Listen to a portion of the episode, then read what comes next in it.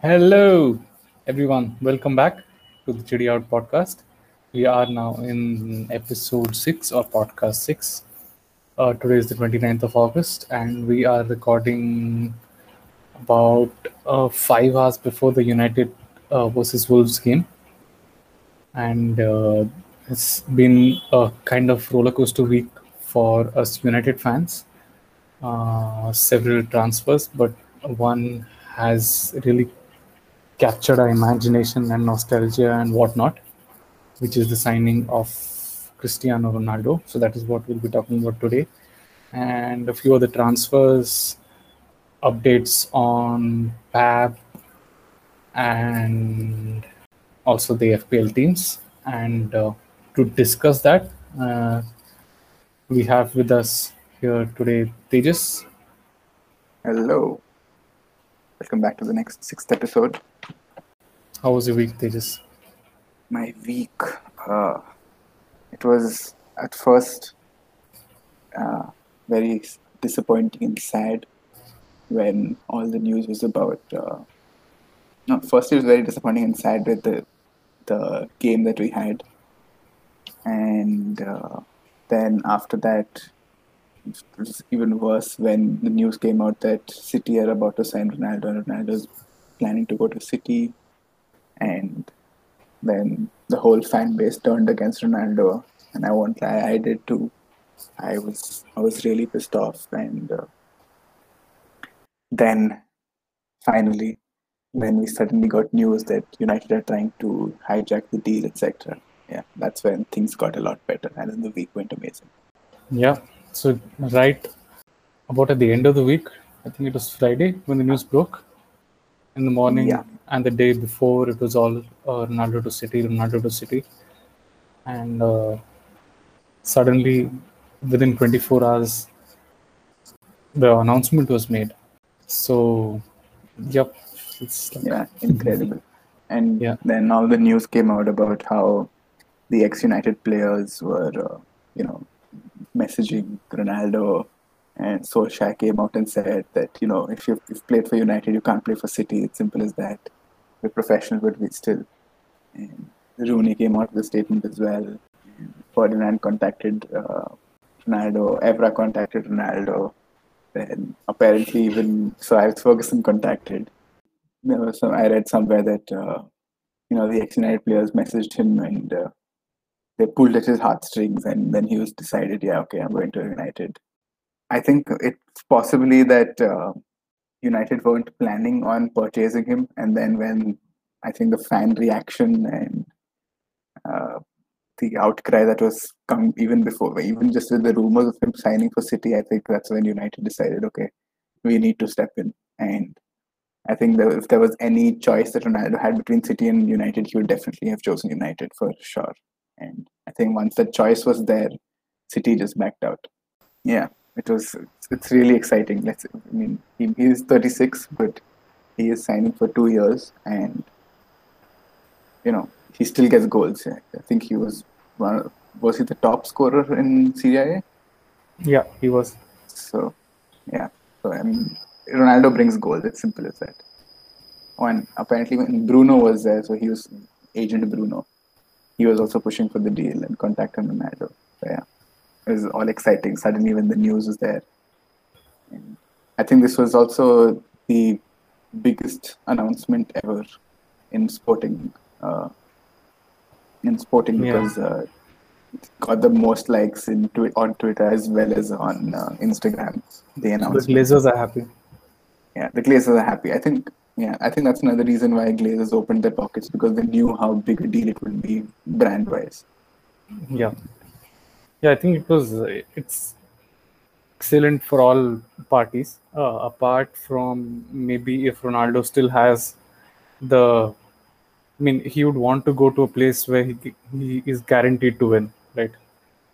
But uh, it's kind of encouraging to see that he has chosen to come to Man United, where he isn't really guaranteed that, but it's it's a, it's a challenge that he'll take up, and he wants to.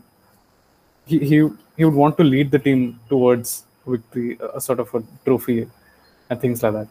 So if if you think player leaving Juventus.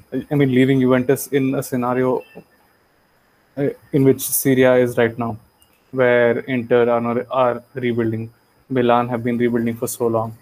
The team that comes third, Atalanta, are probably going to be third again because they really don't have that. I mean, they're not going to be able to compete with Juve. So he was kind of guaranteed a Serie A uh, a victory. Uh, the manager, I think Allegri, is back over there. So what? So in such a scenario, maybe for a player who had not had a history with Man United, it would make a lot more sense to go to City. But uh, I think in the end, that that pull was there. Uh, the pull from the club. Uh, I'm sure Ronaldo would like United more, and as you were saying, the ex-players, Sir Alex, I, am sure they've all had a word and told him that. Yeah. I mean, I also read somewhere that United players told him that it would tarnish his legacy at United, which it would, It would, by a long way. Yeah, it's not like uh, Peter Schmeichel leaving and then going there du- during his uh, latter years, and then you, you kind of forgive that. And it wasn't that Ci- City back then were competing and you know rivaling us Right. for the league or something like that. But this is like positions one and two last year. So that is why I think it, it had a larger meaning to it this time. You're right, and he's still like a really big player. So if he went to our rival team and strengthened them so much, then that's when it would have hurt even more. And yeah, it would have definitely tarnished his legacy. I think the whole fan base was almost turning on him because of this. And he would have ruined his legacy. And I'm sure even Sir Alex Ferguson would have been so disappointed if that did Yeah. happen. Yeah, Yeah, so so when he- it, it, it, it would have been a bit like, uh, obviously on a smaller scale, because uh, it would have been a bit like Frank Lampard, how he went back on loan to City for a while after playing for Chelsea for so long. But it was still, uh, you know, Frank Lampard who had left Chelsea a couple of years ago, played in the MLS, and then come back because City were the only people giving an opportunity. They, the MLS, I think it was New York City FC, uh, and the Manchester City, they have some links and things like that. But Okay. yeah, I, I mean, it just feels a lot bigger than that. It is. Probably It is, because, it is a lot bigger. Yeah, I mean, I can't explain why, but Yeah. it's the same city. Uh, yeah, probably if Lampard decided to go to something like Arsenal or Tottenham, it would have been as big a deal. True. Yeah, But Lampard, I mean, what? How old was he when he did? He made that move. yeah he, Lampard would have been around 36 as well. Okay. Yeah, But yeah, I mean, but Lampard at 36 and Ronaldo at 36 is still not the same. Anyway. yeah, exactly. I mean, the the it's the the level of the player is still higher, and it's not like a direct direct rival. So Right. Even though it's been 12 years since he's gone, but the legacy the he created United is still huge, and a lot of his fan base is, you know, our United uh, fans itself. yeah, So and uh, he would have lost almost probably half his fan base. the fans still sing his name. Yeah, exactly. So his his his uh, he's there in Bruno's joint right now. yeah, exactly. Which the fans Yeah. were going to take out. Yeah, which the fans are going to take up. yeah. Yeah, he he does have a big role, and yeah. So, are you excited to see him? Where do you think he'll play? How do I you think, think he'll- United will shape up? It'll probably be up front, uh, right. like a center forward uh, role, and he will drift to the left to try and. Uh, I mean, at least he'll try to get to the ball, make space for the other players. He will drift to the left. He will drift to the light. He, he's been doing that for a few years now. And uh, at Juve, I think they played in a front two, uh, generally. For Portugal, they generally play a 4-3-3 or a 4-2-3-1 where Ronaldo is the center forward. And uh, if they have a second center forward uh, coming in, then Ronaldo would shift to the left when they want to go a little more attacking.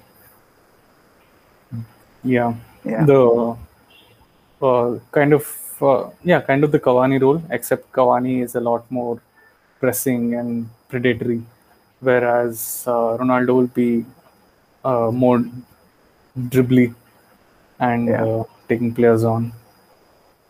But Another he, thing is that what I'm really excited about is the fact that we have someone who can really head the ball now, who you can aim for in crosses. We had Cavani for sure, but I think Ronaldo is just at another level. yeah, that's a that really big big plus Uh, having both Cavani and Ronaldo it kind of at least you can ensure that any cross in the box is going to be uh, challenged for well. Yeah, and uh, if uh, it's not even that they need to get their head on the ball at least it distracts the defenders. Right. and maybe create space for other people. So that sort of thing is uh, yeah it's great. I mean i think it's been a while since we had that after probably lukaku left. Uh, yeah. We had Because, like, Ibrahimovic for a while. Greenwood, they aren't really yeah dangerous, that dangerous in the air. Like I think in the last game as well, uh, Greenwood missed quite a clear opportunity on this head. So yeah yeah, so you know we have some real danger in the air, yeah we have more than one person with danger in the air more than one person. Yeah, and, And if- one other thing is that uh, he's there to uh, train the other, and a lot of other players will learn from him. So it's yeah, Greenwood learning from both Cavani and Ronaldo now, and Sancho, Rashford, all of them learning from them. So yeah that will be another. That's another big, big plus. Yeah, there were already things uh, that people were saying that uh, Greenwood is learning a lot from Cavani, even though they don't speak the same language.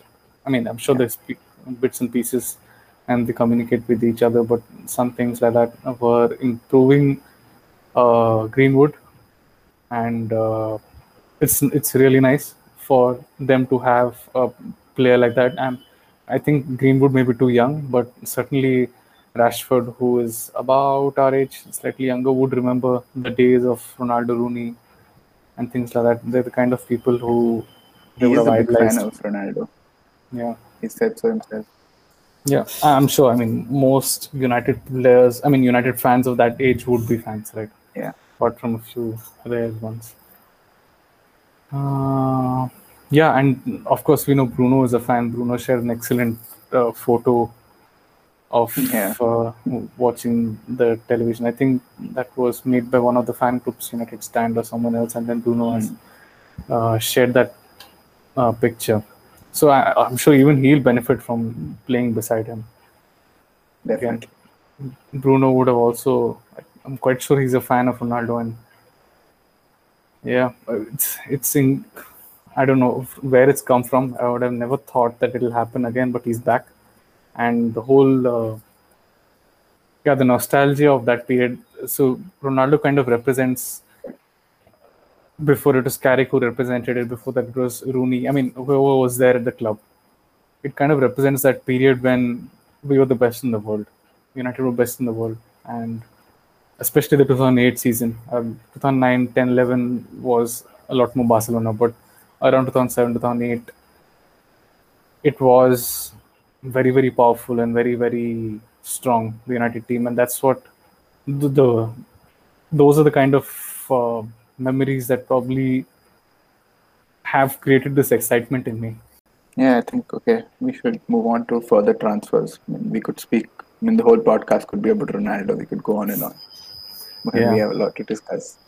So the next Yeah. transfer that we have Let's go to Lingard Let's go to Lingard. You talk about Lingard. And- Yeah, okay. Lingard. So Lingard is um, to West Ham. Do you think that's going to happen? it could happen. Um, uh, they haven't signed anyone else yet. I, ideally, I think they would want to go for a centre forward, someone who can cover for uh, uh, Antonio. But at the same time, last season when Antonio was injured, they did play. I think either one of Bowen or the other guy. I'm forgetting the name.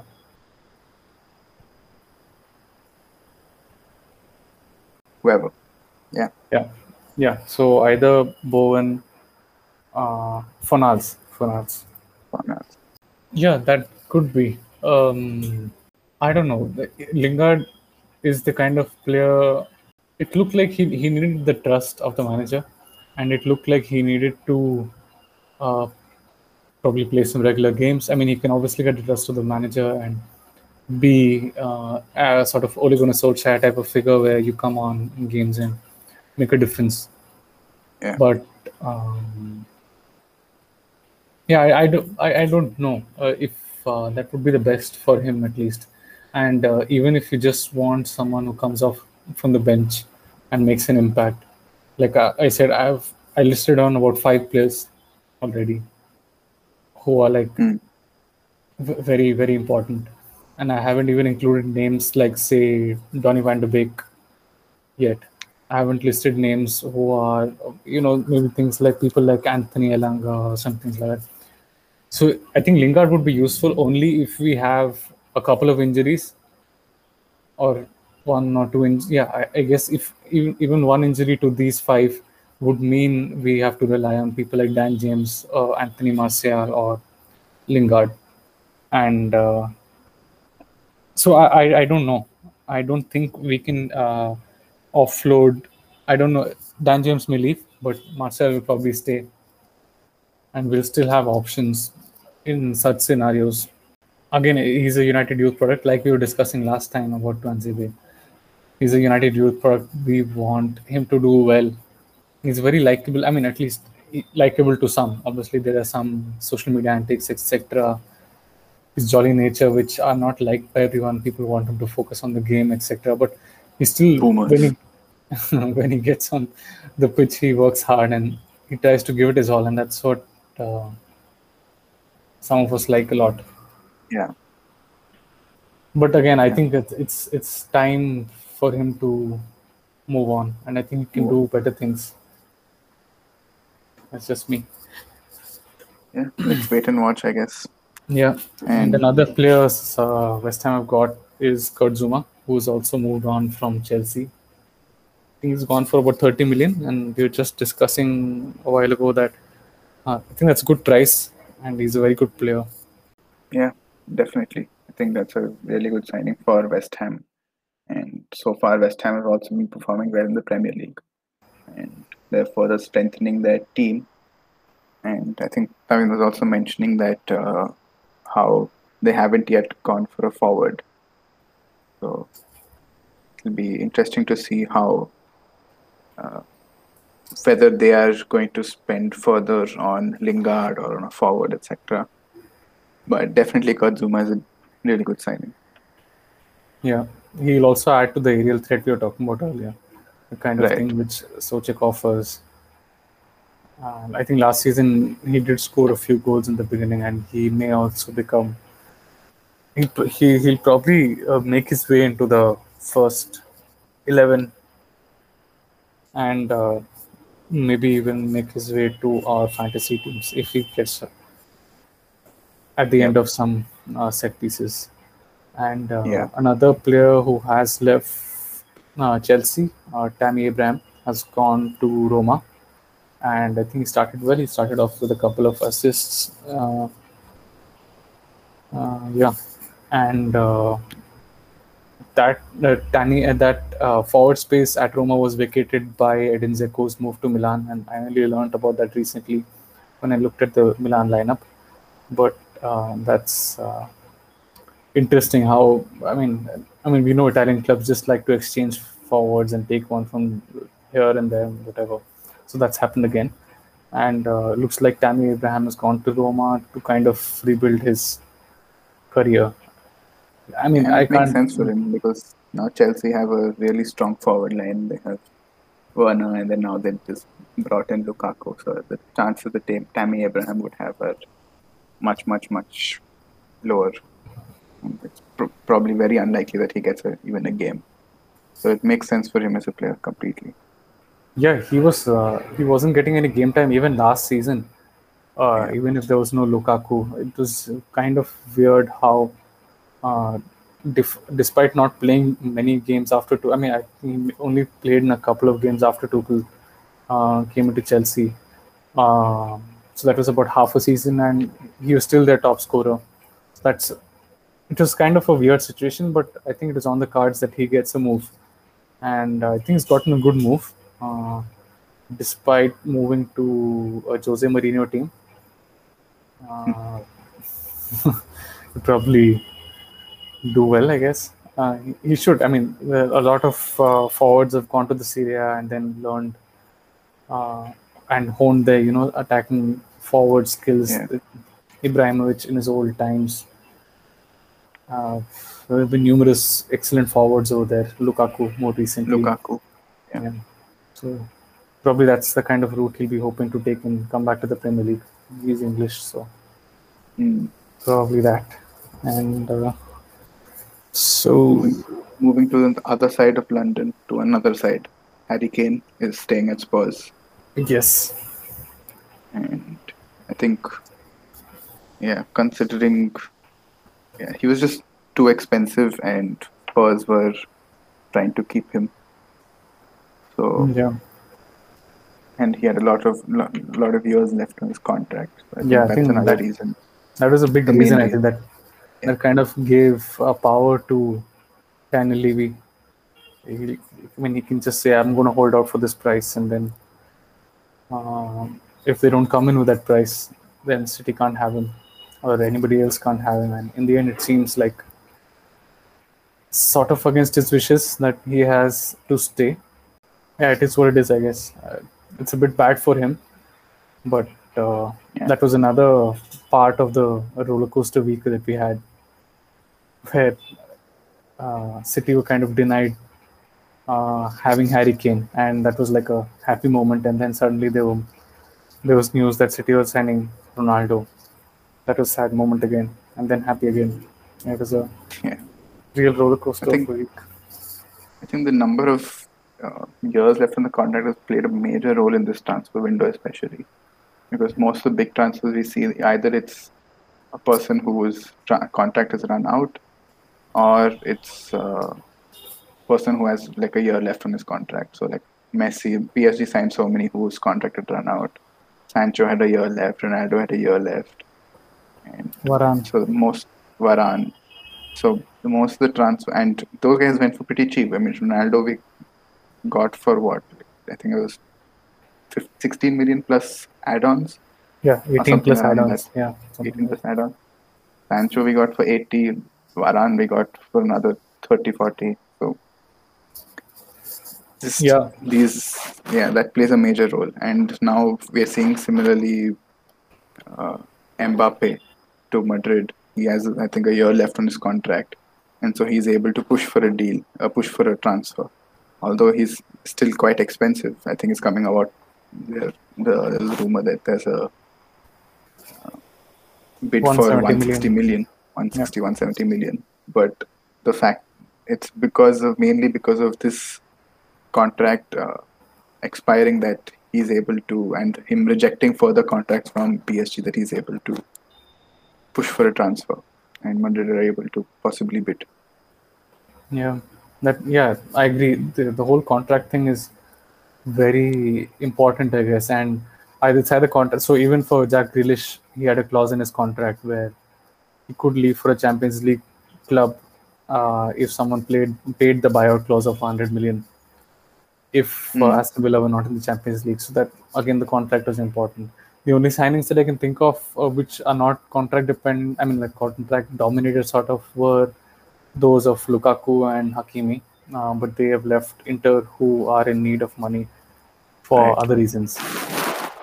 So yeah, it looks like it's a sort of uh, but Harry Kane should next time uh, get his contract made uh, from someone apart from his family, maybe if he did want a very good move.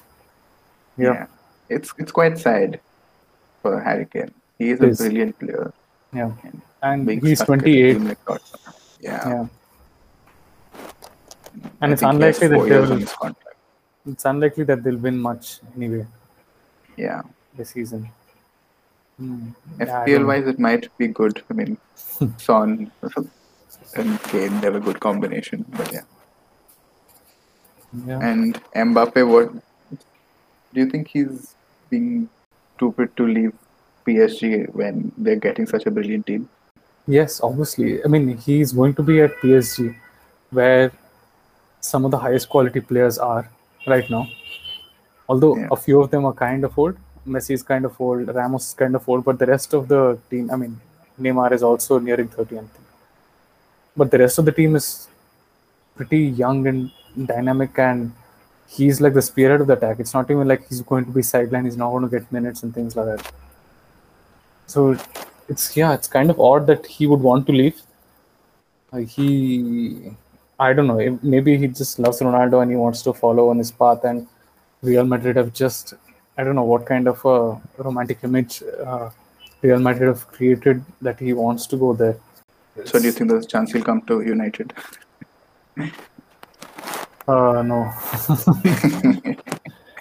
actually, actually, you never know. footsteps of Ronaldo. Yeah, you never know later You on in the years. Yeah, I mean, if if he really wants to leave France, the best team in France right now, where they have a and franchise. not even just France. I think one of the probably building one of the best teams in Europe itself. Yeah, it's kind of odd Or a Madrid that is failing, rebuilding. Let's be kind. rebuilding. Yeah, So, so you Yeah, never it's know. odd. Maybe later on in the years. yeah. um, Things may happen. Maybe things will change by then. Maybe Liverpool get more money to spend. Maybe he'll go want to go to City and things like that. But uh, yeah, whatever. I mean, it's kind of odd that he wants to go to Real- Madrid and right now. But right now, I think, are- I think that he wants to go to Madrid right now, Yeah. despite all the transfers that PSG have done made. But yeah, his choice will be at least a weaker PSG side. Yeah, and maybe it, it, it's there's something going on in the background which we don't know about. Yeah, Maybe he's just being offered a huge sum of money. I mean, it's it's Yeah. it's another. I think his previous move was also 200 million or so. Was it more? I I don't, don't, remember. Yeah, This is another 170 million, sort of 160, 170 million move, and it looks like Real Madrid want him desperately. They're selling left, right, center just to get him in. So maybe that's another pull. for Real Madrid, I it would make sense though. For Real Madrid, it makes a lot of sense to get a player like Mbappe at such a young age to Yeah, someone who would who they can center the team around. Madrid, it makes sense, but it doesn't make sense for Mbappe, in my opinion. Yeah, I don't know. Even for Madrid, maybe they're better off buying two players of that mold. Maybe, but I think Yeah. they also have to look for the brand value, right? That's true. They've had huge names throughout, and now who do they have? So they need somebody. Yeah, yeah. they need somebody young and someone who can just increase their brand value by a lot. Yeah, and maybe they'll go for Haaland next season and then have both Yeah, of them. Yeah, possibly. I think now City are also in the back in the race for Haaland. United Yeah, are could be shall another knock-on effect which Ronaldo can have. Yeah. Okay, and talking about knock-on effects of Ronaldo, Amad Diallo leaving to Feyenoord on a loan, probably. Yep. That's good for him, I think. He's very young, very unlikely to get many regular playing time. I think that makes a lot of sense for him. Yeah, I think he will. Uh, the Dutch league will be a good stepping stone to, uh, you know, c- come back and make an impact at United. I mean, it's it's not definitely not uh, a move where United are saying go and uh, advertise for yourself and find another club.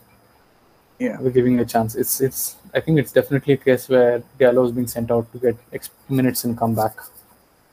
Hmm. That's yeah. It's a good, good move, and hopefully gets regular game time and comes back Yeah. and challenges for places soon, sooner rather than later.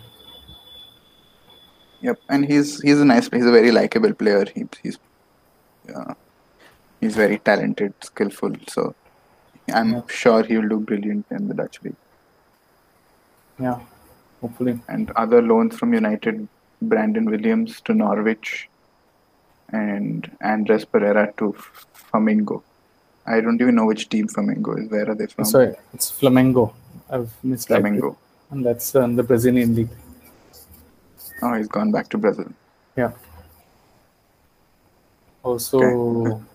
the player was uh, from Nottingham Forest. Uh, name is James Garner. So he was there last season as well, playing in the championship. He had a very good loan over there, and he's back uh, in the championship.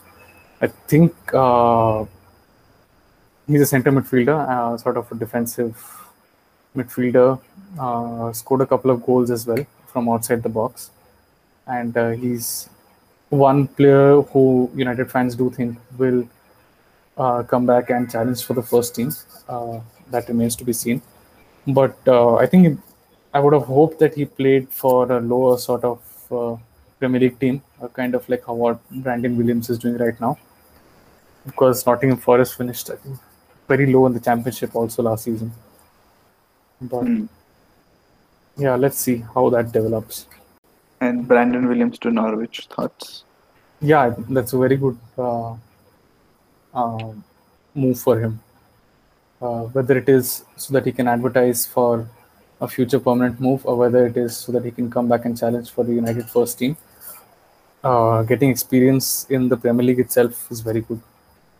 He did make a Yeah. mistake yesterday, though, which led to um, them Norwich conceding the first goal.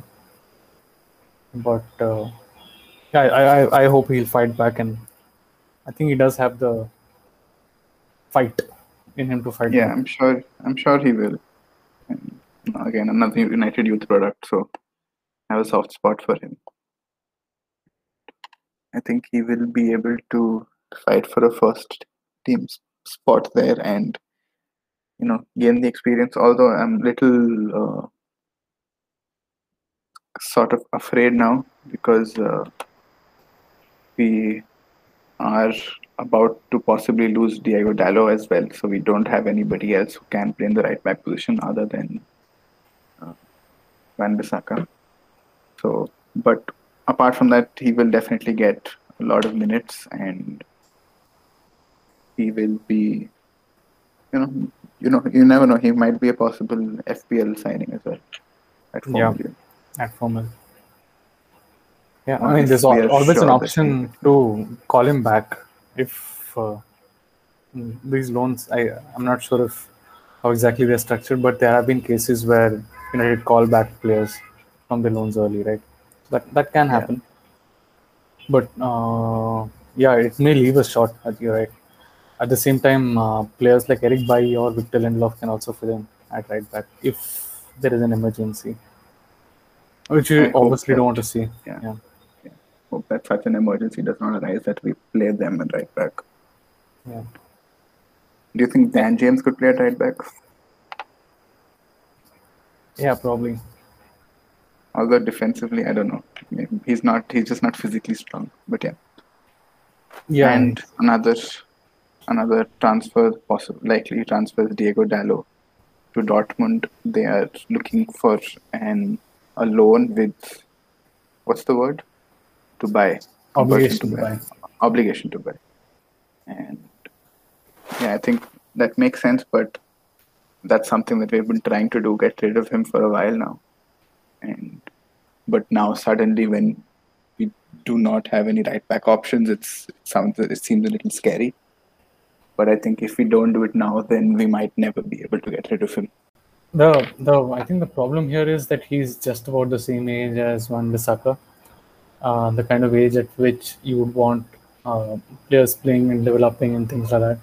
It's not that he is two three years younger, say an 18, 19 year old who comes on for a while but with the first team gets some minutes.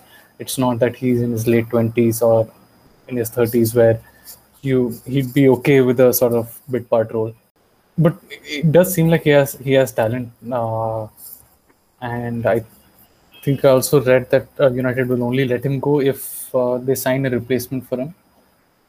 Possibly a last minute push for someone like Trippier, although it's doubtful now. That boat seems to have sailed. yeah and i think 40 million for seems quite a lot Yeah, but at the same time, Dalot in the present market may also go for that price, although Dortmund may not be willing to pay as much that much for a defender. no i think they were looking for united were looking for 5 million for him Is it? Oh, that seems Yeah. very, very low. That's incredible. Okay. and he did decently well at Milan, right? Milan, that's where he went last Yes, season. he was at Milan. Yeah, he did well at Milan. Yeah, so let's It's a bit of a mystery why he doesn't get as involved. He can play on the left as well. Hmm. Yeah, it is quite quite a mystery indeed. Yeah, And I think the last transfer that we have listed here is Willian to Corinthians. yeah, Where is Corinthians? yeah. Corinthians is also in Brazil, so back to his Oh. native. And uh, it sounds like uh, some journalists were reporting that Willian is going to take a pay cut, and he's terminating the contract himself. I guess so he doesn't have to be paid the extra. I mean, wh- whatever the finances are basically that Willian's uh, Willian is uh, taking a pay cut, going back home, and and also making sure that it's the cost is like uh, not borne by the extra cost is not borne by Arsenal. Uh, so that's nice of him, and it looks like his stint in Europe and in top flight football uh, is coming to a, an end. With all due respect to the Brazilian league, it uh, really doesn't have the attraction of the European leagues, and uh, yeah, that's that looks like Arsenal are yeah, getting people out of the books finally. yeah. It make, I think it makes sense for both teams. To, Yeah. Both teams, as in both teams, as well as the player. Yeah. Yeah. So yeah, that's it for transfers. Oh, and you were talking about pay cut. I, I'll just mention that even Ronaldo is taking a pay cut, almost 120,000 per week. So yeah, that's Yeah. also there.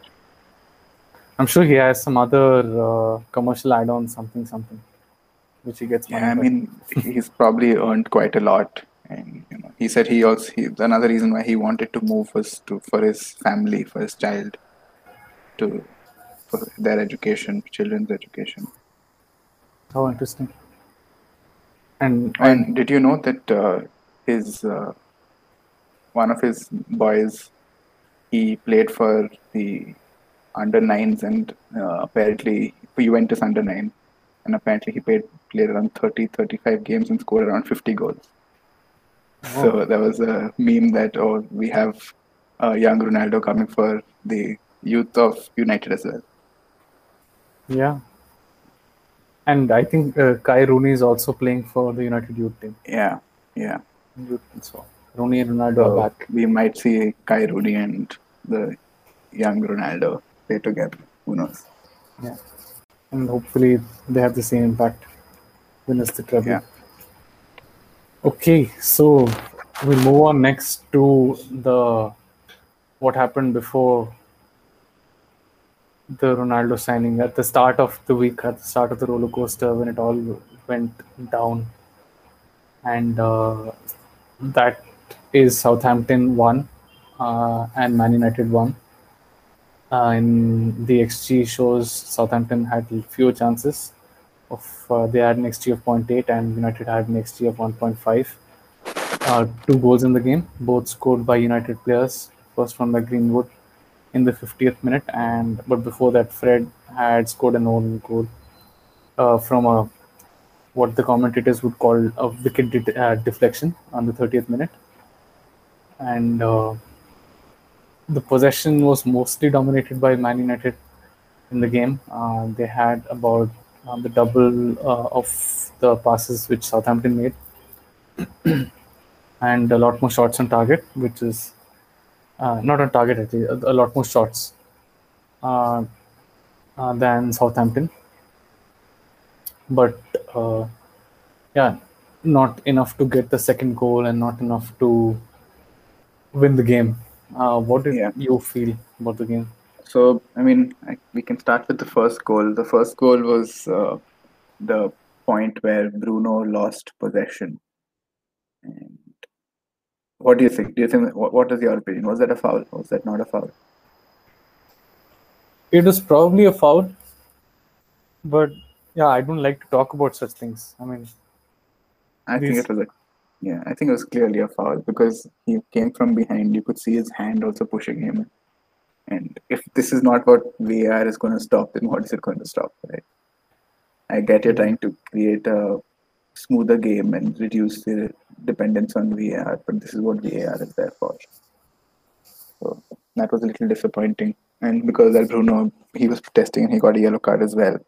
And I think Fred also, that was a really bad place for him to simply put his foot, just for the sake of putting his foot. It wasn't really, he wasn't really going to block it clearly. It was definitely going to create a deflection. And if it wasn't for the deflection, then it's just clearly off target because that's where it went to him. The own goal, the goal went to him. It would have lot would have been a lot easier for De Gea to save.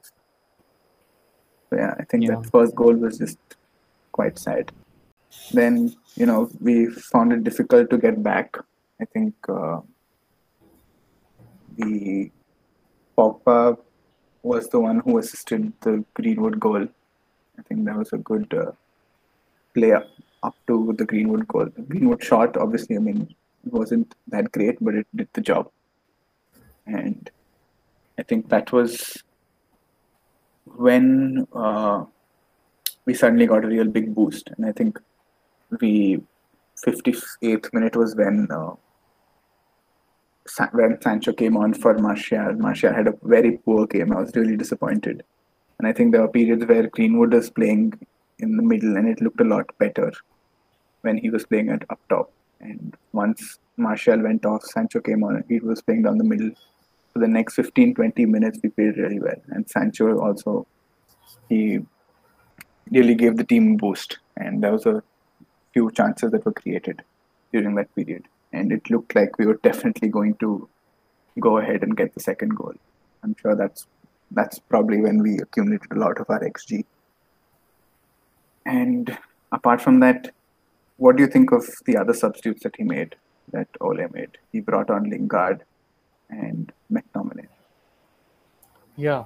So McTominay was the other change which uh, Ole had made. And the first one was obviously having Martial on for Dan James, and Matic was on for uh, McTominay. And yeah, I mean, after that sort of excellent move for the goal, for the Greenwood goal, it did seem like some momentum was being gathered, but then just uh, sort of fell kind of flat again. And uh, from the beginning of the game, we saw the, uh, the kind of things which Southampton were doing. They were they had a very they were very uh, compact in the middle, so they were forcing the ball out wide uh, to the likes of Wan-Bissaka and Luke Shaw, and then they would just press. That that would be like the pressing trigger, and they would press, and then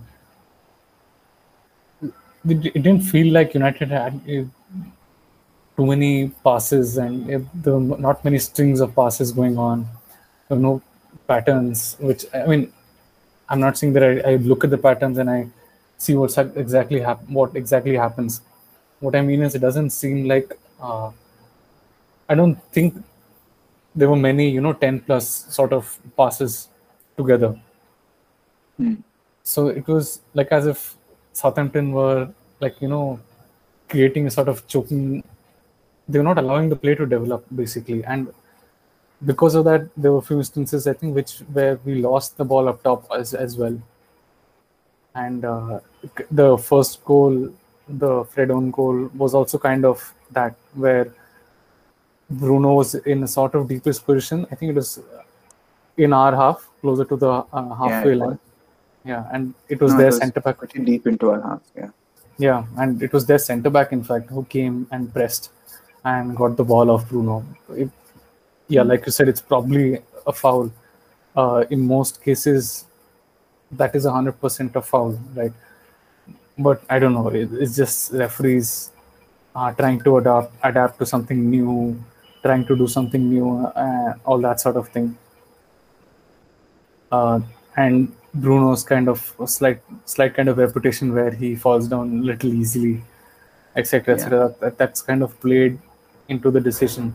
But uh, yeah, what I was saying was, it didn't get you know a, a hold of the game at all, and uh, Southampton did what they wanted to do, uh, press a little high, try and work from there, and uh, yeah, I was yeah, it was just so disappointing. Yeah. It, towards the end, it was like, I finished this game Yeah, sort of thing.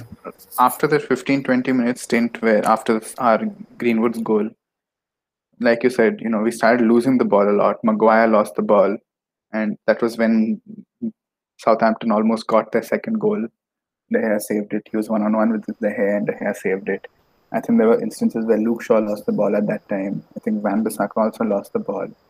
So the defenders were they just they just collapsed and they weren't able to move the ball forward. We were just losing the ball a lot. I think Fred also lost the ball a lot at that time.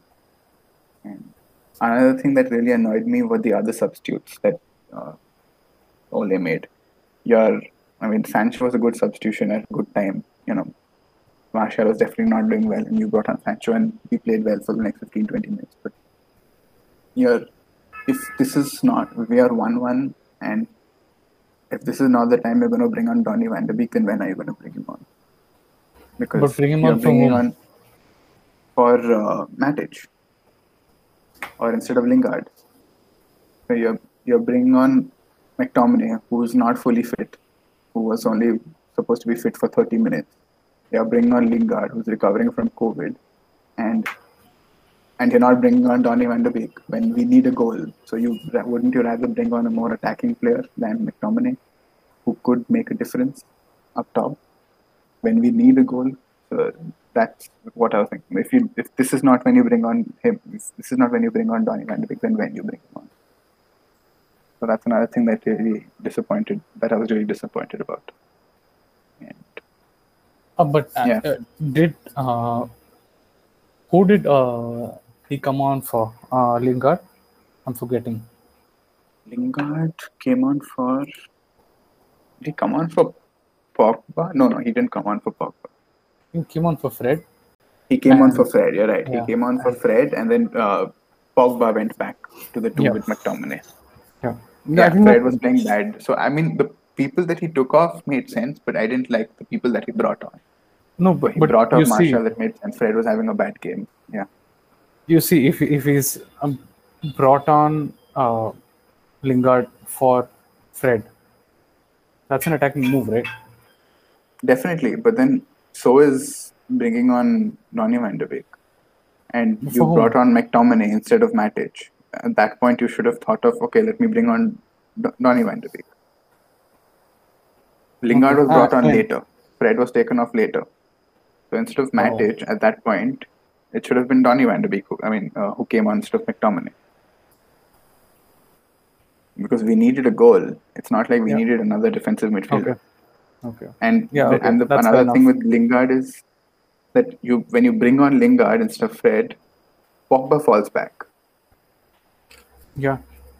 So you know you're putting Pogba in a defensive role. That's what. That's, But I, I, putting Pogba into a defensive role is still, I think, an attacking move because he's going to uh, occupy it's not as bad. positions. for sure. Yeah, not as bad. But I think, I mean, what I'm trying to say is that if, like, when else would you use Donny van de Beek then? Yeah. The only thing is Donny van de Beek, his style of play. I mean, I don't know if we've discussed this before. Maybe we can discuss it at another time. But his kind of style of play of play is very different. I don't know if he's still adapted completely to what United are, and uh, bringing him on at such a time may not be as productive. I mean, he's definitely a player who I'd want to start from the beginning and play uh, in a sort of CDM role. That's where I think he will be able to succeed in this United setup. Or if we go to a 4 3 3, he can be one of the three attacking midfielders uh, in front of the CDM. But I'm not sure of what kind of a utility he will serve in such a time, unless you change the system. You don't move from a 4 2 3 to a 4 3 3 or a 4 1 3 2 or something like that. Yeah. But I mean, yeah, I mean, during a time when we need a goal, I think that's when you do change your system to a more attacking system. So Yeah, probably. why you speaking? So anyway, he made a decision, and we ended up. Yeah, a very disappointing game overall. Basically, Yeah, it was. should have done much better. So moving on to the PAB uh, for this Southampton versus United game, let's take a look at our predictions and how wrong we went. I think all of us went really bad, quite wrong. So Yeah, all of us predicted United victories, and Yeah, and At least three big goals. victories. yeah, Yeah. but was not to be. Maybe that's why it was a lot more disappointing because we were expecting that United would win, would win well. Yeah. Yeah, nevertheless, so Te- Tejas and I had predicted 3 nils, and Tejas had predicted Bruno to score a goal. I had predicted uh, Greenwood to score a goal, which I got right. Yep. Uh, and Kshitij had predicted a 3 1. Kshitij is the only one who thought Southampton would get a goal, and so they did. So they did. And uh, so that, that is one point less for him. And in the end, it was Kshitij with two points, uh, me with two points, and Tejas with four points because of his extra point for predicting Bruno, which did not happen. Yep. Okay. Yep. So the, we are at Tejas being at seven points, Kshitij at eight, and me at five. And yeah, still 36 games at least to go. So, And- do you want to put in the prediction for the next game versus Wolves? Yeah, so You can change it later on when the lineup comes out, but for now, what is your initial prediction?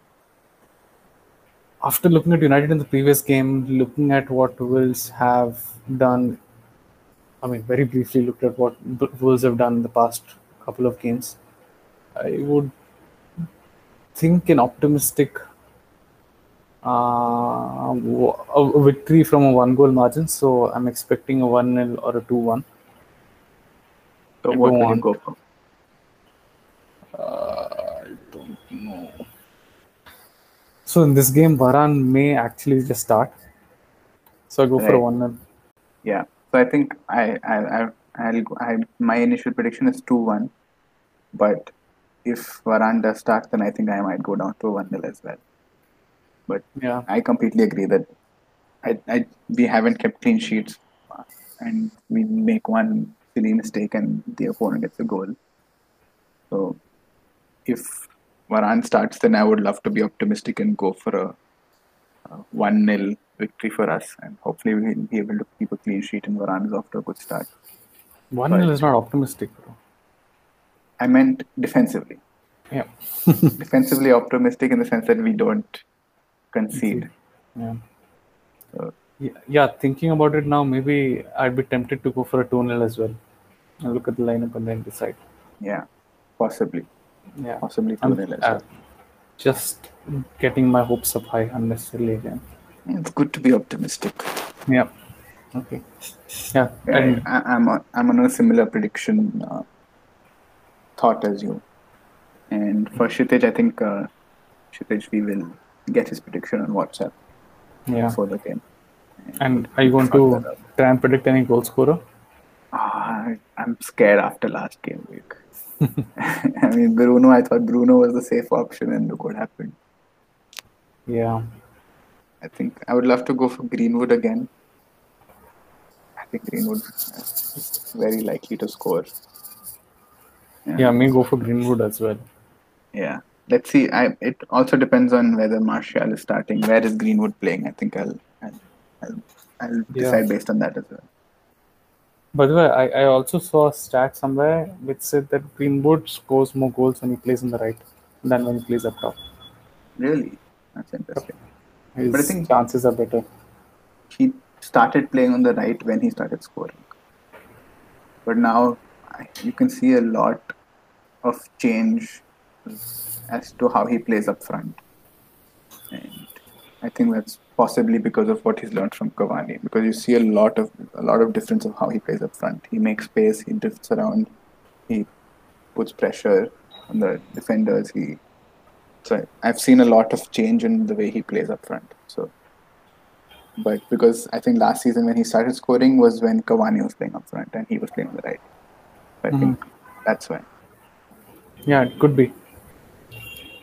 That, yeah, it could be either of those two. But either way, I mean, whether it's Greenwood up top or Greenwood on right, you would still think You still that he gets expect him to half a score. chance. And yeah, Yeah, if we give him half a chance, he's going to put it in. yeah. I mean, th- there's still some uh, improvement in finishing, which the stats say that he needs. Um, but you would still bank on him to create some chances and things like that. Yeah. Yep. And uh, uh, talking about our opponents, Wolves, I've just got a couple of a few stats over here. So they lost their first game uh, 1 0 to Leicester at Leicester, where they had an XG of about 1.1, uh, but no goals. And the second uh, Wolves game was uh, Wolves nil, Tottenham 1. So that was at Wolves at Molineux. And Wolves there also had an XG of about 1.4 and uh, still So could not score. chances. Yeah, exactly. But so it not- looks like they're creating chances, and I also looked at who is actually uh, consuming uh, so much XG, and it turns out to be uh, Adama Traore, who Uh-huh. has about 0.65 of these accumulated 2.5 XG, and it seems he is being slightly wasteful, wasteful with his shooting. The second person after that obviously was Raul Jimenez, who had about 0.4 xg, and he still hasn't scored. I'm not sure about the deeper story behind that. Maybe it was just a, a few excellent saves by goalkeepers or whatever. But Mm. considering United's luck and I think if they are able to accumulate such XP against us, and I think they'll be able to score a goal. Yeah, let's see. Let's wait and see whether Varane starts. I mean, there's just something which we can take into while making our decisions. Yeah. I'm looking forward to the uh, Ronaldo chance for this game. Yeah, and definitely. I, I mean, it is at I think it's away at Wolves, right? It's away. Yeah, so it's going to be the away fans who are probably going to be in full force. And uh, obviously, while watching the television, it kind of depends on where they've put the pitch side mics, which side, whether it's closer to the away end or not, and things like that. But yeah, hopefully we capture those. Uh, we Yeah. catch those Ronaldo Uh, chance. Viva Ronaldo Ronaldo, chances. Yeah, and sing along. I'll be singing along. for sure. And Yeah. imagine when he does come, then the game he's likely to start is Newcastle at home. So Yeah. that'll also be incredible. But anyway, that's a long way away after the international break. Yeah. Let's see. I think uh, uh, Newcastle is the only team who scored a hat trick versus as well. Oh wow! Yeah. I think that was his last game against Newcastle was when he scored a hat trick. Okay. Yeah. Okay. Yeah, and uh, also a f- little more information on Wolves. Uh, they have a new man, uh, new manager, uh, Bruno Lage, who has come in from Benfica, and uh, he's also Portuguese. So keeping the Portuguese traditions going at Wolves. I think they have eight players who who are from who are of Portuguese descent, who are Portuguese of, of Portuguese, Portuguese, nationality. Yeah. uh, in the squad, and uh, Bruno Lage is another one who is their manager. Comes with a bit of a reputation for attacking football. He won the league with Benfica in 2018-19, when he took charge of them midway through the season uh, around January.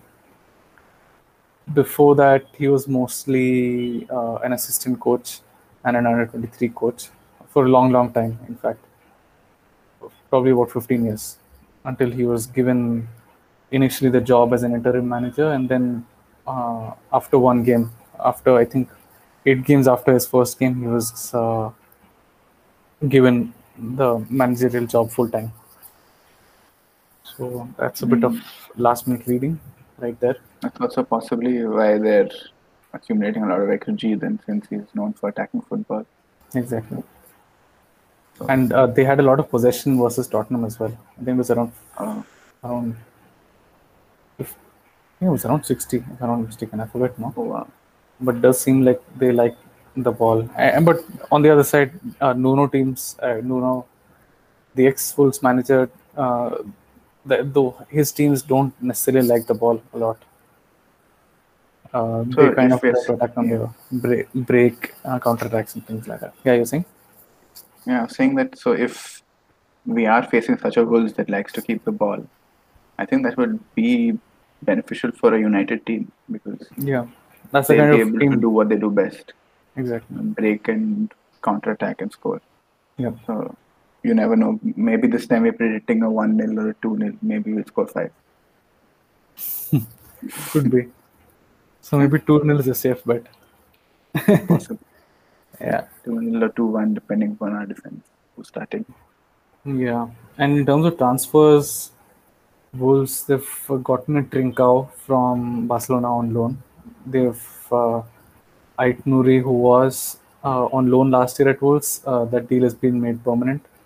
They've also gotten Jose Sa or Jose Sa, I'm not really sure, from Olympiacos, the Greek league.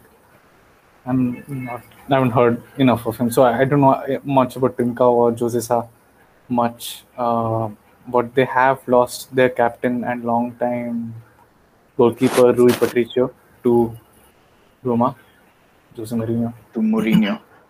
Yeah. Yeah, I think do you that, think? Yeah, about I mean right now Wolves I feel is as if they are th- not that bad a team. I mean they've lost to Leicester and lost to Tottenham, who are pretty good teams, but Yeah. it could have been a lot worse. considering They've lost, lost just 1 nil so it's not. And they've accumulated a lot of XG. yeah, they've created chances, and uh, for a team that was supposed to be uh, attack-minded, they haven't conceded a lot either. So Right. good signs for Wolves. What do you think about uh, Ruben? Ruben Neves to United? Yeah, Ruben Neves. Yeah, probably uh, would be a good move. Yeah, I mean, Yeah. it feels like Ruben Neves has been there forever, but he's only 24. Yeah. He's been there, uh, I think, ever since uh, uh, Espirito Santos brought him in in the championship. So that would have been around when he was 18, 19. That's what it seems like he's been there for a long, long time. Yeah. Yeah. Does look like a mature character, uh, Yep. mature player, and worthy of a step up. I wonder.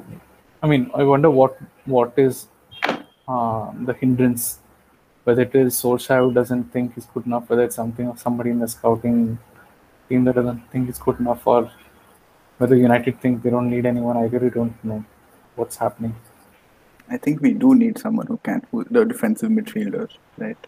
Yeah, a ball playing defensive midfielder, Ball something creative. Yeah. Who knows? We Yeah. might see another agent Bruno uh, contribution. Yeah. Then we'd also have four, about I think four if we include Diogo Dalot, four Portuguese players, Portuguese. Yeah. and for Portuguese players who play regularly for the national team setup. Right. Exactly. At least are a part of the squad. I don't think Yeah, we, Ruben we might see agent much- Ronaldo also in that case. You know, for Ruben Neves. Hmm. Unlikely, Yeah, I, I think the two days left for the transfer market to close. yeah. It's crunch time. Let's see. I think if Diogo Dalot goes, then we'll need a right back replacement, but we also desperately need a CDM. So yeah, let's see what happens. Yeah. We we might not just we might just not take anybody. Right. And let's move on then to our FPL game week two scores. And uh, I guess you did well again. You, I think, you can walk, walk through your team and your transfer and how your team did. Yep. So my team in game week two got 81 points, which was pretty good. I think that's that was, I'm really happy with the 81. Uh, my top performers there were Trent with 12, Tsimikas with 11, uh, Greenwood with Greenwood with 10, Antonio with 14, and Ings with 8. But unfortunately, I had really bad captaincy. I had Captain Fernandes, who ended up with just a single point because of his yellow card as well. And oh yeah, even Raphinha got seven points. I had a performing defender on the bench, so far with five, but I didn't expect him to be getting an assist or getting any attacking return. I knew they'd be conceding in that game. So yeah, I think pretty decent. Even Sanchez, uh, the goalkeeper, came through with a clean sheet. So overall, 81 points. I'm, I'm pretty happy with that. And, And I what- had, so yeah, I had substituted in Sarr for Saka for that game week, and for this coming game week three, I have not made any substitutions. Okay. I'm banking on a substitution, uh, banking a sub. so that possibly planning to bring on Ronaldo for game week four onwards. I'll probably be getting rid of Ings if Ronaldo takes a forward position, and Ings and Fernandes for Ronaldo and maybe another midfielder. Yeah, I think that's fair. That makes sense. The prices of Fernandes and Ronaldo won't be too far from each other either.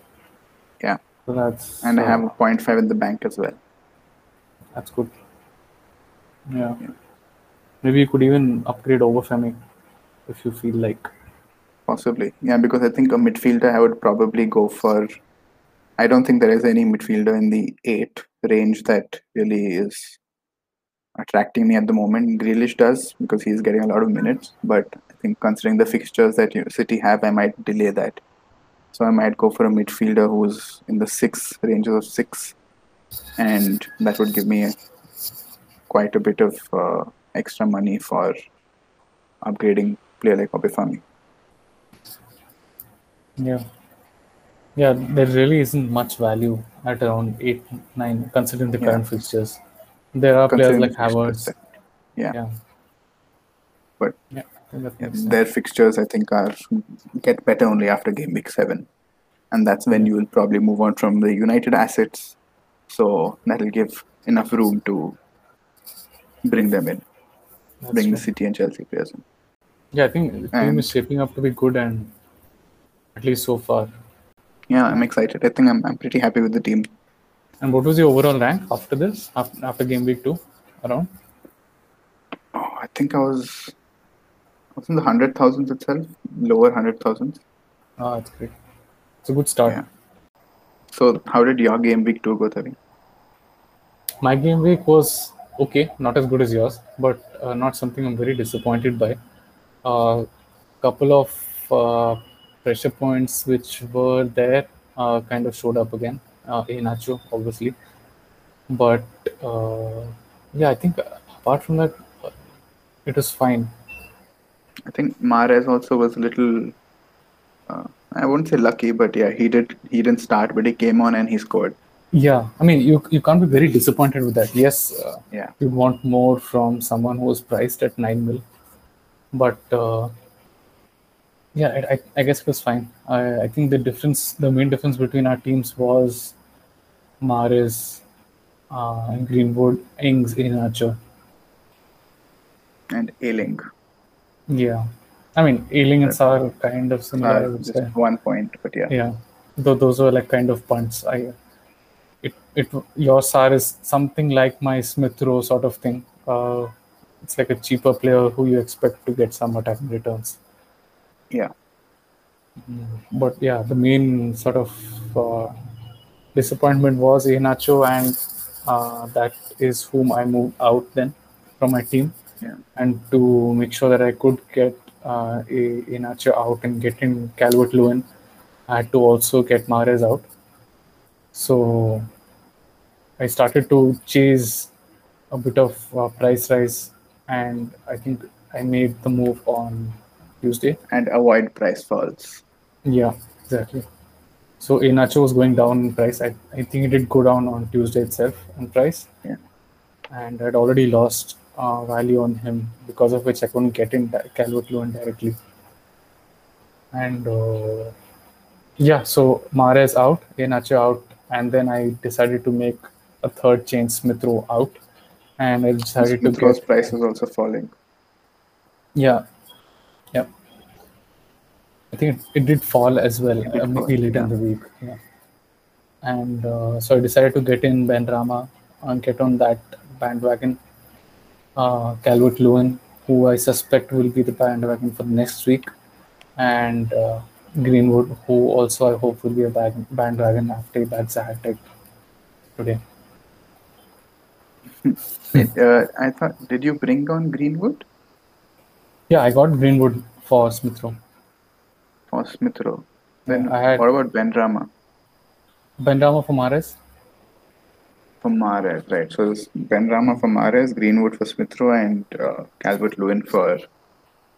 Yeah, Yeah, so yeah, I'd initially made the transfers of uh, Benrahma for Mahrez and Calvert Lewin for Nacho. So I did have about some two mil lying in the bank, and then The At rumor around- Smith Rowe's price is re- reducing. yeah, so that kind of hit me again, and I thought, Yeah. you know, I I think it's a I- good move. I think it was a worth four point hit because I think Greenwood is a brilliant. Uh, because now your team looks amazing with all these Yeah. players. Yeah, I mean, I'm unless uh, the stacking options of uh, Kane, uh, Lukaku, I don't think I will be taking uh, before game week seven or Ronaldo come in. I think the team, team looks fine, and even if Yep. I were to get in either one of Ronaldo or Kane, uh, then that could happen with another 4.8 if I want to get them in, in the next game week and if Ronaldo is classified as a forward, then I could get them in for by taking out someone like Fernandes, who I suspect will get some reduced points now that Ronaldo has joined. And I think that's something we should discuss now. Yeah, So- I mean, penalties. The main thing is penalties. It's very likely that uh, Ronaldo will be ta- the one who would take the penalties instead of Bruno. He does for Portugal. Yeah, So and Ronaldo is about goal scoring, so he's not going to get let penalties go. exactly, yeah, he would have that power to ensure that he's the one who takes the penalties. And a lot of points for Bruno do come from penalties. And you know, Ronaldo, he just he just gets goals. He just does some way or the other. So Yeah, I think Fernandes's points might reduce that way. yeah. His goals may get spread around, and there's there's a He might major get more assists instead. spreader. Yeah. Yeah, but maybe not worth the 12 mil value which he has right now. Yeah, Then, agreed. so you, you you would also be looking to get Fernandes out. Yeah, definitely. Like I was saying, that I would probably, if you know, there's an assurance that uh, Ronaldo is going to start from the Newcastle game itself, I'm likely to switch from Bruno to uh, Ronaldo, and also I would always planned for uh, getting rid of Ings after the game week three because it was just their first three games that uh, Yeah. Ings really had good. Villa had good fixtures and it paid off. He got a goal, goal, and an assist. He got attacking returns in every game. So I think that would be the perfect time to move on from Ings. And yeah, so uh, that's the reason why I've banked a transfer. I was initially thinking of taking, getting rid of Tsimikas, but after Ronaldo news, that's when I decided, okay, I might as well just bank the transfer because I don't want to waste the transfer on a 4 mil defender. I didn't expect to need the transfer when I was thinking of Tsimikas. But I'm glad that I didn't make the decision until near the end. I didn't make that substitution, make that transfer. Yeah. You can also thank the person who advised you against it. Yep, thank you. Yeah. We both Yeah. give each other advice that works out Yeah. and sometimes doesn't. So, Yeah. Yeah, I mean, uh, in the end, it's up to us to make the yeah. uh, what we find logical, right? Right. And I think, I mean, our game, 10 points is not that big a difference. You were 71, 81. 10 points can easily be, Yeah. It's essentially those two players, yeah. Mahrez and Iheanacho, eh, who kind of yeah. And now you have Calvert Lewin, who did really well this game week. So, He did. He did, but He then I, I, I lost out the Calvert Lewin points because I didn't captain Antonio. I don't know. Everyone seems to have captain Antonio. It's like I've missed out on some memo where it said, "Yeah, Captain Antonio this game week." I And I mean, haven't. just if I just simply, I didn't even know that it was a thing that, you know, uh, captaining Antonio is a thing. But I just saw his other game weeks. He was getting attacking returns. Last game, he got 16 points. And now they were facing Crystal Palace. So I assumed that, yeah, definitely he's going to get some attacking returns at least. So I thought that was a definite go to.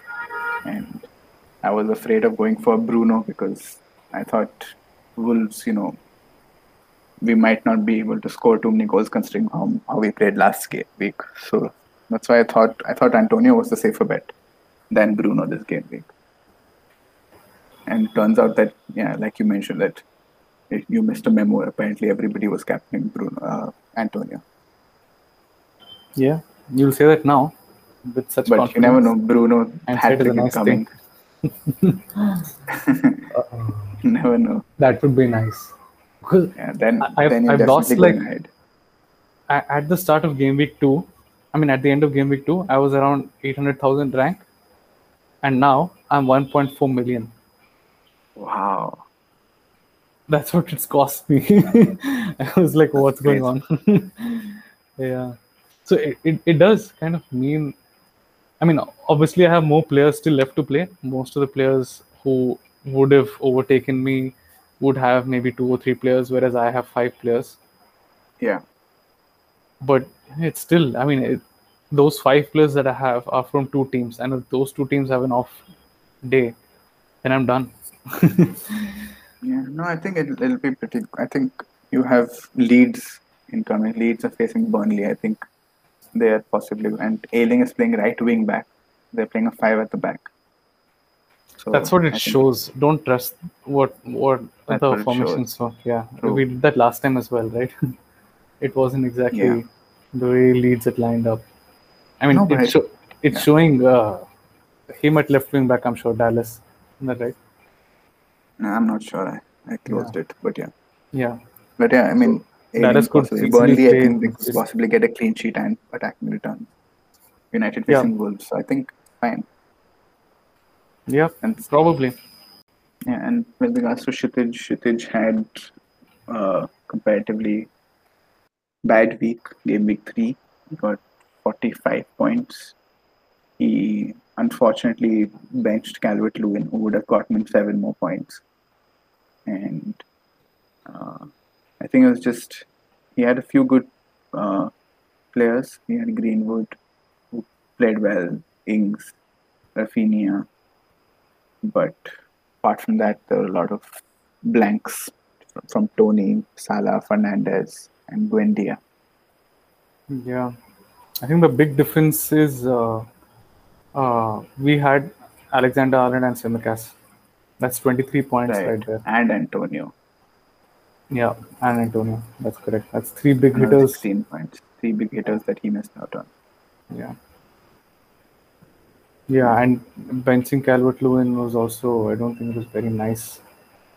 Yeah, I think he has suffered again this game week because he had Buendia on the bench, who is on seven points. This side. Oh, Yeah. yeah, he's got a goal. Yeah. And I think Kshitij missed a memo this game week uh, because he got 10 in points. Yeah. Plus the bonus. And he brought in Tsimikas. So, uh, right. Yeah. He missed the memo that Tsimikas is unlikely to play now. Yep. Yeah, but I guess he will catch on slowly. Hmm. Yep. Yeah, I think that, he is that's also it. captain Fernandes this game week. He got it's not a bad week for him so far. He had Toney as well, Ings and Calvert Lewin. Yeah. It's quite a strong front three. I mean, it wasn't until Toney had scored, but now it is. Yeah. Not Yeah. a bad start. Happy Good for start. Toney. He's got past that zero mark. Yeah. That's good. Maybe become an option again. So, what changes are you looking to make? I, I mean, any fires you want to put out apart from probably Ings, who you wanted to shift out anyway in game week three? In game week three, Ah, I don't are you worried so. about anything else? I'm only worried about maybe Ayling and so far West Ham don't seem to be getting clean sheets. Their defense seems pretty weak.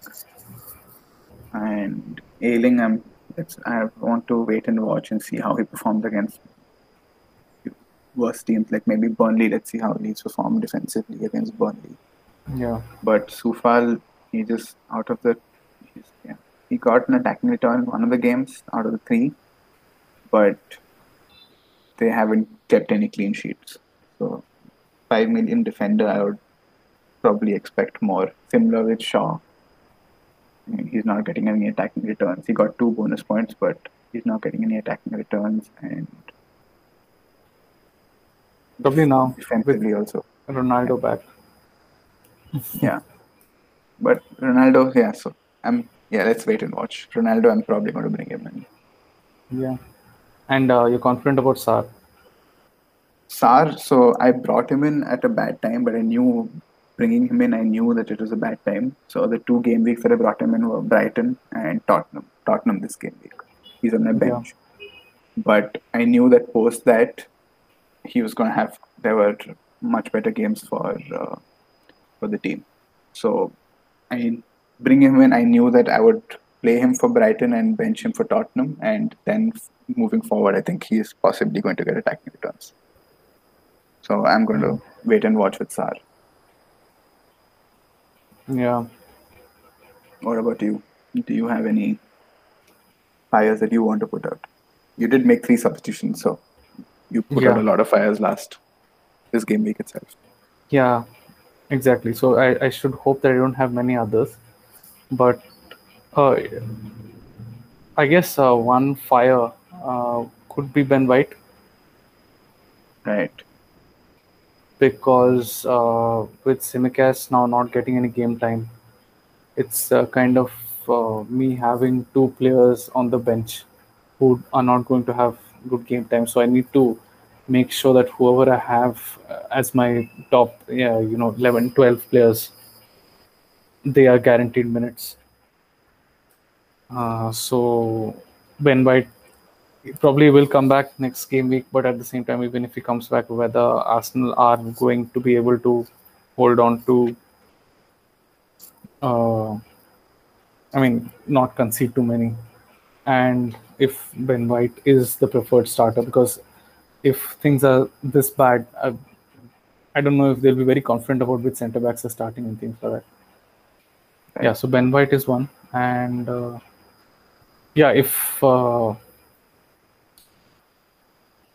if Ronaldo, I mean, if Ronaldo, we do get news that he was uh, probably getting Ronaldo anyway. That's a five you want in. Yeah. yeah.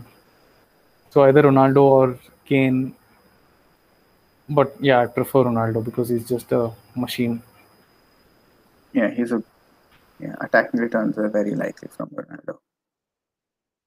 And I think Ben White, I agree with you. I think it's probably the best to get rid of him because now out of your five defenders, uh, you have Tsimikas who's not going to be getting any game time, much game time at least, and now Ben White as well, who is uh, game game time plus Arsenal defense. So that will leave you completely dependent upon Trent, Shaw, and Ayling. But you yeah. would want someone to rotate Ayling with, or Shaw with, or Fernand, or Trent with, depending upon the uh, fixture that's there for the game week. So I think definitely White is someone you should look to replace. Yeah, yeah. I don't know if uh, I don't think you I, I, will be able to go for a top team defender because White is four point right. five uh, maybe a slightly weaker team with good fixtures to come, with yeah. An idea of, uh, I mean, possibly attacking returns. How how expensive is Zouma? Is he must be around five? He's probably four point five or five. Yeah. Yeah, that so something like that. You know, I mean, some uh, some team with a decentish defensive record yeah. Mm, but also. Zouma has 5.5, 5.4 now. Yeah. Yeah. Yeah. So that's not possible. In fact, I've just checked, and Ben White is also dropped from 4.5 to 4.4. People oh. probably transferred him out because of the COVID 19. Yeah. Yeah. I think uh, that's it then. Maybe you could for go us. for a for a Duffy or a Livramento, something along those lines. Yeah, I'm not. I'm not really. Uh, I have 0.5 in the bank as well, so I'm not very worried about that. But, oh, that's fine then. Yeah. Yeah. It it all kind of also depends on what price Ronaldo comes in at and at what position he comes in at. Mm, so right. If uh, I have Ronaldo to... might come in at 15 million. yeah. yeah. So why Pires said that is because I sent him a fake uh, uh, price reveal announcement, which I found on Twitter. Yeah, and I and looked at that and I was like, what? What? That's not possible. 15, but I was half excited and half scared.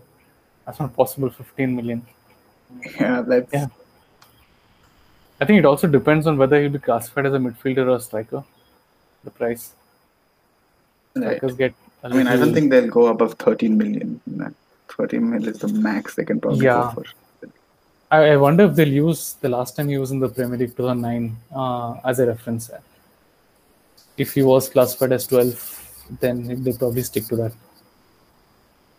But he'll probably be classified as a forward this time.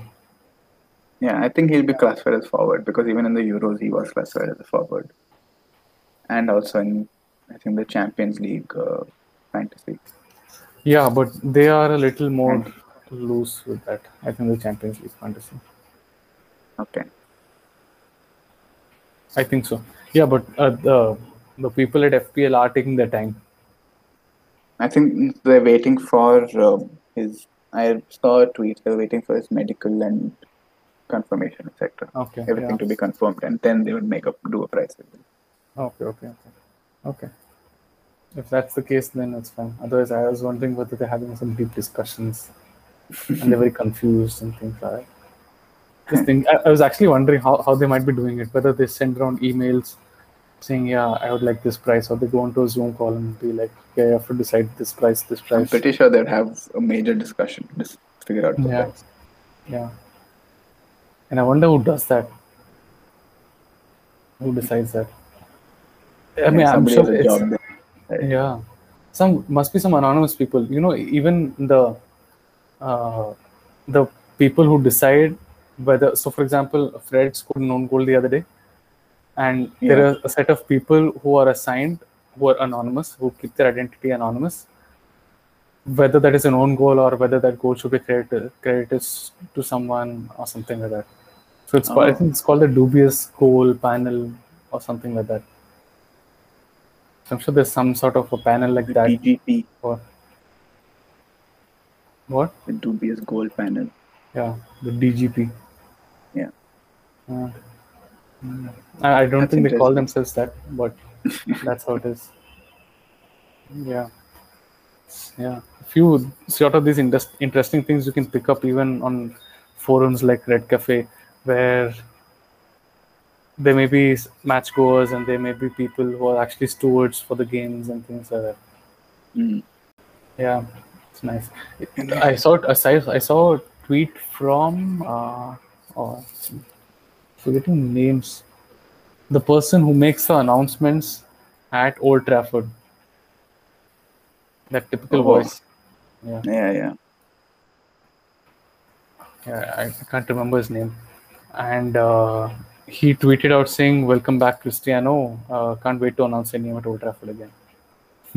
Yeah, that, that must be such an exciting thing to do Yeah, to announce Cristiano Ronaldo back. yeah, I'm sure he's a fan as well. yeah. And, the uh, announcing. Yeah. Yeah, I think I heard a United podcast as well, the official United podcast, where he was one of the guests, and he was talking about how he speaks to people and he researches how people want their names to be called. So, for example, Oh. Amad Diallo likes to be called Amad only. That's what he has on his Right. jersey as well. So, the kind of and he he also makes the announcements obviously for the whole team lineups and etc. Right. So he needs Yeah. to know how exactly each player wants his name to be pronounced. Right.